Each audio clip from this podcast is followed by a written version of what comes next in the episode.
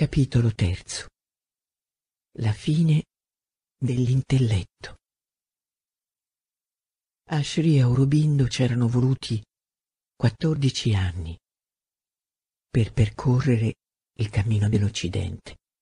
Gliene occorreranno quasi altrettanti per compiere quello dell'India e arrivare al sommo delle realizzazioni yogiche tradizionali, vale a dire all'inizio del suo vero lavoro.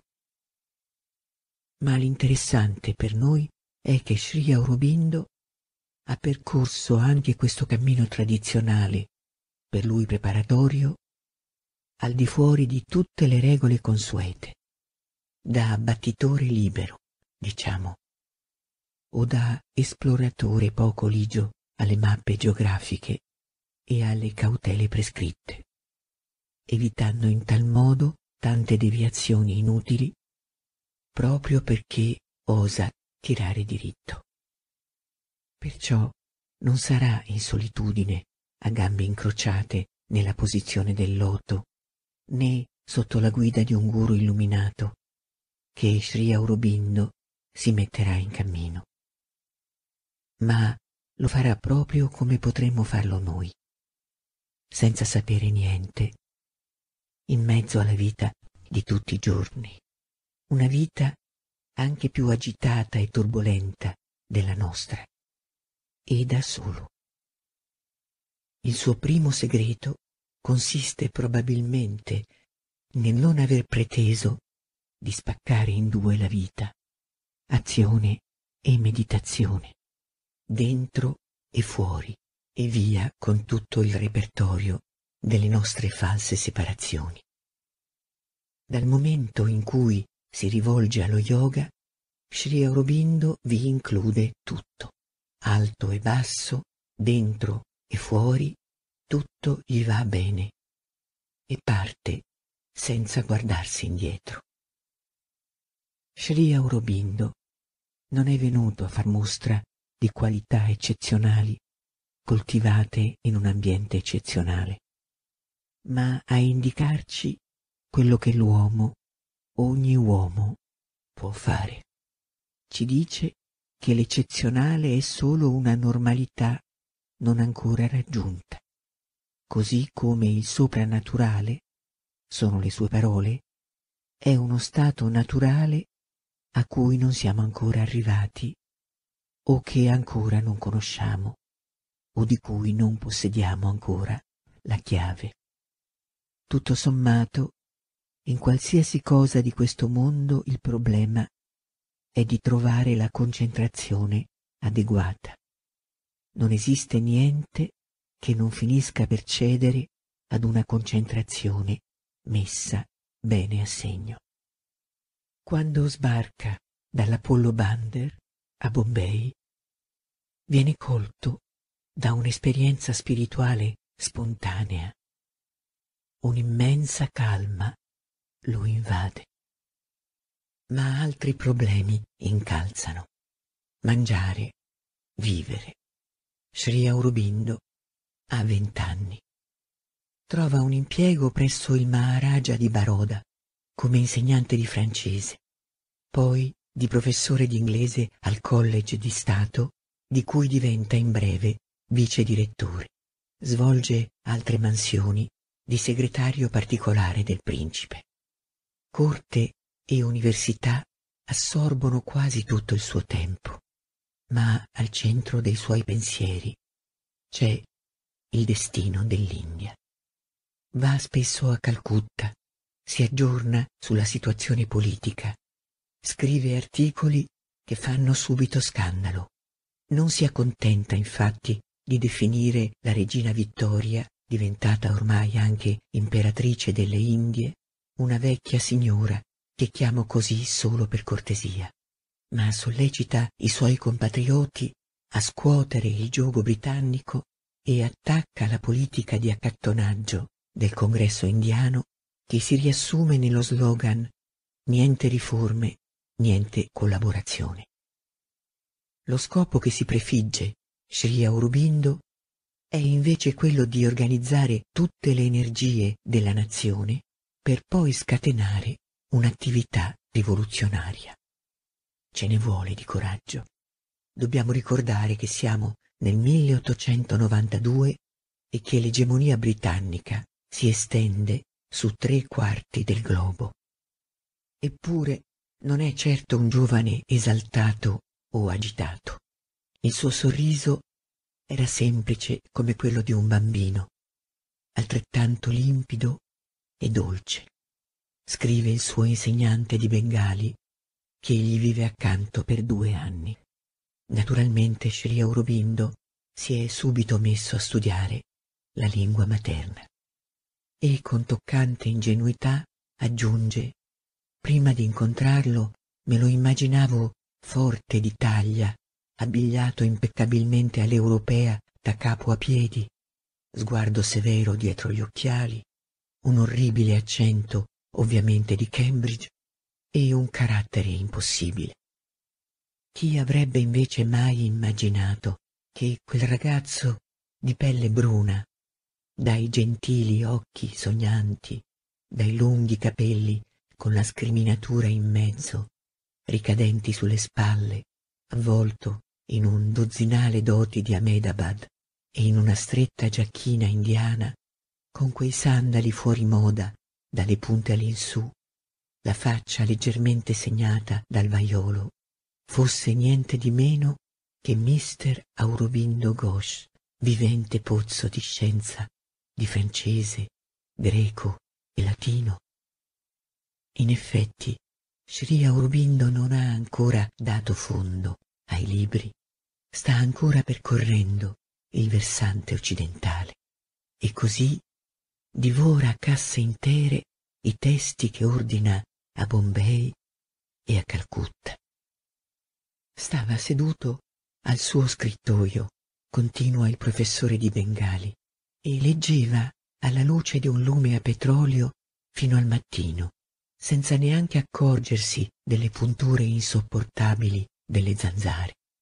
Lo vedevo stare lì per ore e ore nella stessa posizione, gli occhi fissi sulla pagina come uno yogi perso nella contemplazione del divino, senza badare a quello che gli succedeva attorno. Fosse pure andata a fuoco la casa, lui non sarebbe uscito dalla sua concentrazione. Leggeva i romanzi inglesi, russi, tedeschi, francesi, ma sempre più spesso anche i testi sacri dell'India, le Upanishad, la Gita, il Ramayana, senza avere mai messo piede in un tempio, se non come curioso. Un giorno, tornato dall'università, racconta un collega, Sri Aurobindo si sedette, aprì un libro e si mise a leggere, mentre altri amici cominciavano una rumorosa partita a scacchi. Dopo una mezz'oretta posò il libro per bere una tazza di tè. Glielo avevano visto fare tante volte, sicché aspettavano con impazienza di verificare se i libri li leggesse davvero oppure se leggiucchiava solo qualche pagina qua e là. Lo mettemmo subito alla prova. Uno di noi aprì un libro e lesse una riga a voce alta, poi chiese a Sri Aurobindo se ne sapeva il seguito. Lui si concentrò un momento, poi ripeté tutta la pagina senza il minimo errore. Se era capace di mandare a memoria un centinaio di pagine in mezz'ora, come stupirsi che gli ci volesse un tempo così incredibilmente breve per leggere un'intera cassa di libri. Ma Sri Aurobindo non si limita ai testi sacri tradotti, si mette a studiare il sanscrito, che impara da solo. Un particolare tipico suo. Bastava che un'impresa fosse considerata difficile o irrealizzabile dai grammatici, dai pandit o dai teologi, per respingerne l'impossibilità e per tentare ripetutamente di riuscirci da solo. Un metodo non privo di efficacia, visto che Sri Aurobindo avrebbe non solo imparato il sanscrito, ma di lì a qualche anno avrebbe scoperto il senso perduto dei Veda. Venne però il giorno in cui ne ebbe abbastanza di questa ginnastica intellettuale. Forse si era reso conto che si può continuare ad ammassare conoscenze all'infinito, leggere e leggere, imparare le lingue, anche tutte le lingue e tutti i libri del mondo, senza avanzare di un passo, perché la mente in realtà non cerca di sapere, anche se può sembrare così, cerca solo di macinare. Il bisogno di sapere dell'intelletto non è altro che bisogno di macinare. E se poi, per un caso, si ferma un attimo perché è riuscito a sapere quel che cercava, immediatamente si riscuote e trova nuova roba da mettersi sotto i denti, per il puro piacere di tritare e tritare ancora. È questa la sua funzione. Quello che in noi vuole davvero conoscere e progredire non è la mente, ma qualcosa che sta dietro la mente e se ne serve. Il momento decisivo del mio sviluppo intellettuale, dirà Sri Aurobindo a un discepolo, fu quando potei chiaramente vedere che quanto diceva l'intelletto poteva essere sia giusto che sbagliato. Quel che l'intelletto giustificava era vero, ma anche il suo opposto lo era. Non ammettevo più nessuna verità della mente senza ammetterne contemporaneamente anche il contrario. Risultato, il prestigio dell'intelletto svanì. Sri Aurobindo è arrivato a una svolta. I templi non gli dicono niente e i libri gli appaiono vuoti. Un amico gli consiglia lo yoga, ma lui rifiuta. Uno yoga che esiga l'abbandono del mondo non fa per me. Anzi, aggiunge, una salvezza solitaria che lasci il mondo al suo destino mi appariva quasi disgustosa. Un giorno, però, gli capita di assistere ad una scena strana, anche se banale, in India. Il banale quotidiano è spesso la migliore occasione per fare un passo avanti. Suo fratello Barin, nato mentre Sri Aurobindo era in Inghilterra ed era diventato suo emissario segreto nell'organizzazione della resistenza in Bengala, si è ammalato di una febbre perniciosa. Passa di lì uno di quei monaci che vanno errando seminudi col corpo coperto di cenere, chiamati Naga Sanyasi passa di porta in porta elemosinando il cibo secondo l'uso quando vede Barin avvolto in una coperta tremante di febbre.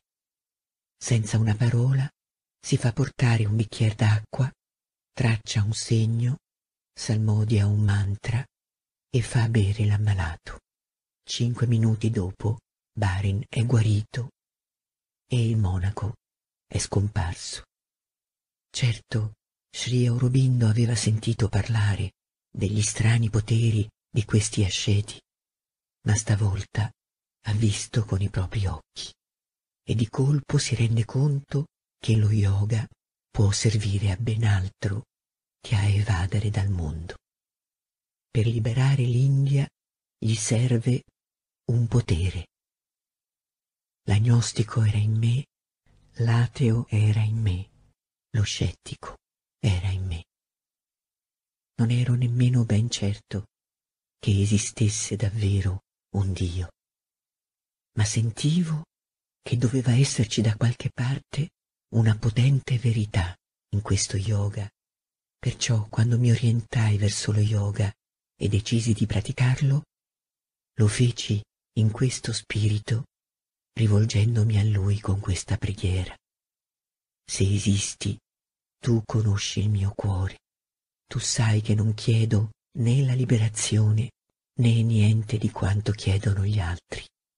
Chiedo soltanto la forza di sollevare questa nazione.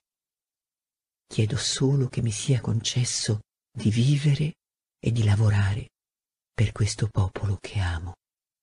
Fu così che Sri Aurobindo si mise in cammino.